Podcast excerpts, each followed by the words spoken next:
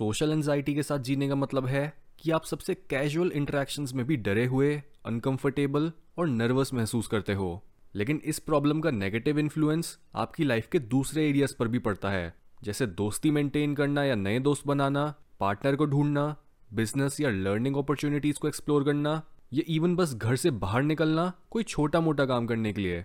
हर normal और आसान काम सोशल एंजाइटी के साथ दस गुना मुश्किल हो जाता है।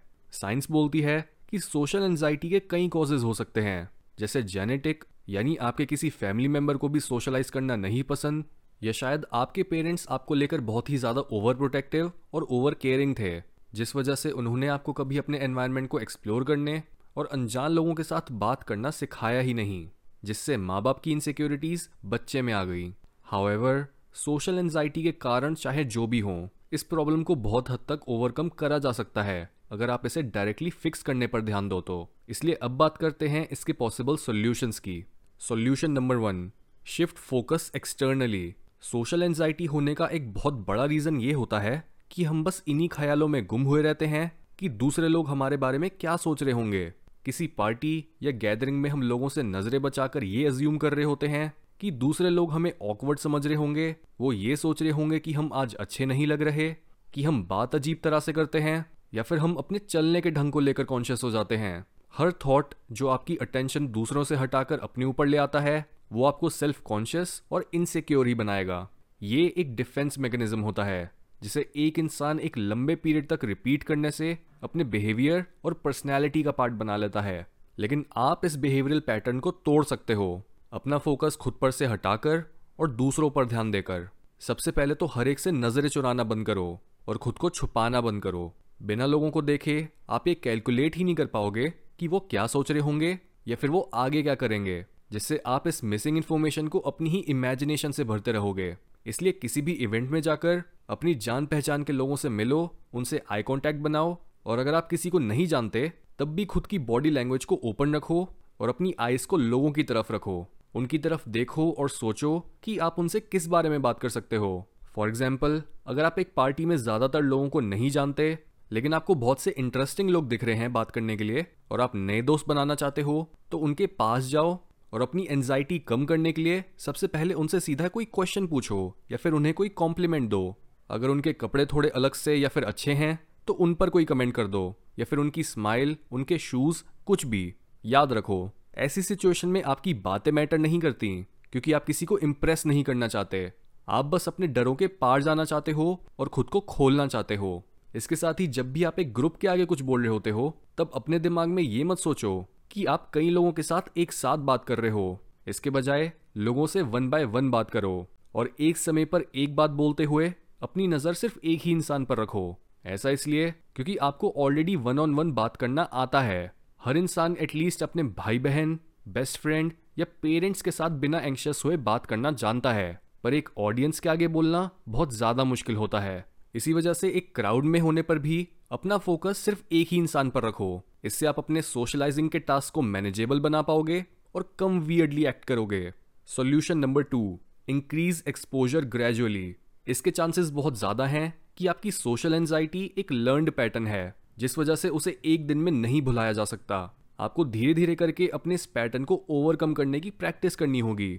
साइकोलॉजी में इसे एक्सपोजर थेरेपी बोला जाता है और ये लोगों को ट्रीट करने में इतनी इफ़ेक्टिव इसलिए है क्योंकि अपने किसी भी डर को जड़ से उखाड़ने के लिए आपको उसकी जड़ों तक जाना ही पड़ता है और उसे फेस करना पड़ता है। लेकिन अगर आपने खुद को एकदम से ही अपने डर के अंधेरे में धकेल दिया बिना किसी प्रिपरेशन के फॉर एग्ज़ाम्पल अगर आप बहुत लंबे समय से सोशली एंशियस फील करते आ रहे हो लेकिन एकदम से कोई इंसान आपको कई सौ लोगों के आगे स्टेज पर खड़ा करके कोई स्पीच देने को बोल दे तो चांसेस हैं कि वो चीज़ आपके लिए टॉर्चर के जैसी होगी और आप ज़्यादा कुछ नहीं बोल पाओगे। इसलिए खुद को तैयार करो धीरे धीरे लोगों से बात करके। उसके बाद ग्रुप्स में जाकर खुद को इंट्रोड्यूस करने लगो और नए नए लोगों से मिलो। स्टेप बाय स्टेप खुद को अलग अलग तरह की सिचुएशंस में जाने के लिए कंफर्टेबल बनाओ और देखते ही देखते कुछ समय के अंदर आपकी सोशल एंजाइटी पहले से बहुत कम हो चुकी होगी। और आप बहुत आसानी से लोगों के साथ सोशलाइज कर पाओगे।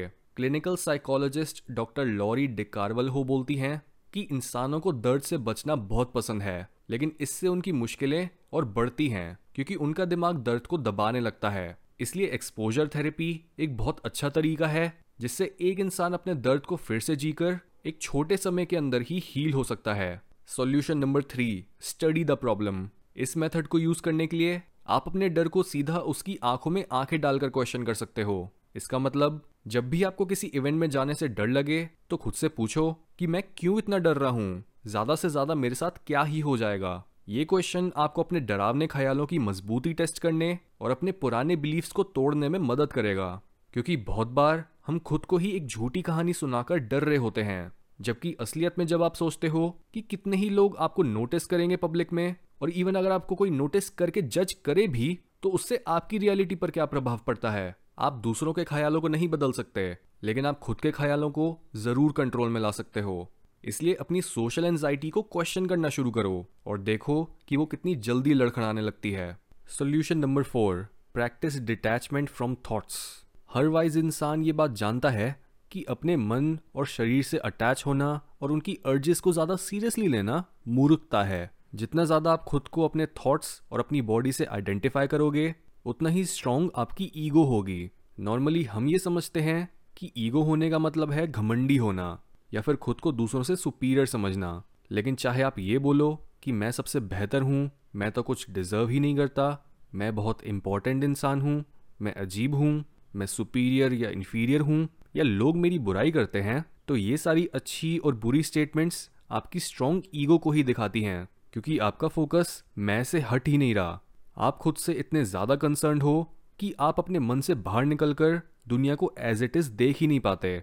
बिल्कुल यही चीज़ एक सोशली एंशियस इंसान के साथ हो रही होती है। एक सोशली एंशियस इंसान की ईगो बहुत स्ट्रांग होती है, क्योंकि उसके मन में हमेशा खुद की इज़्ज़त या सेफ्टी को लेकर डर बना रहता है और वो लोगों की जजमेंट से बहुत ज़्यादा इन्फ्लुएंस होता है। इसलिए अपनी सोशल एंजाइटी कम करने का एक और सॉलिड तरीका होता है अपने नेगेटिविटी से भरे मन को ही अपने से साइड रख देना। यानी खुद को यह याद दिलाना कि ख्याल तो बस पास्ट मेमोरीज से आते हैं और वो रियलिटी नहीं होते।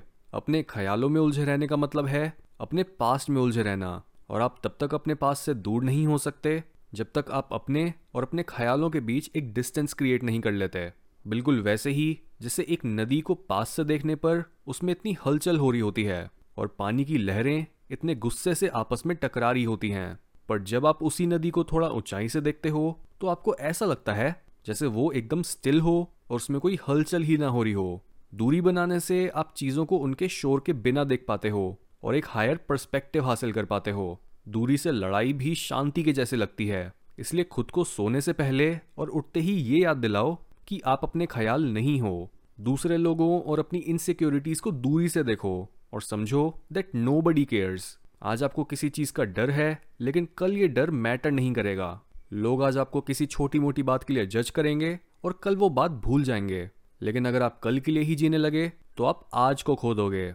इसलिए आज से ही और अभी से ही अपने मन और ख्यालों से डिटैच होने की प्रैक्टिस करना शुरू करो।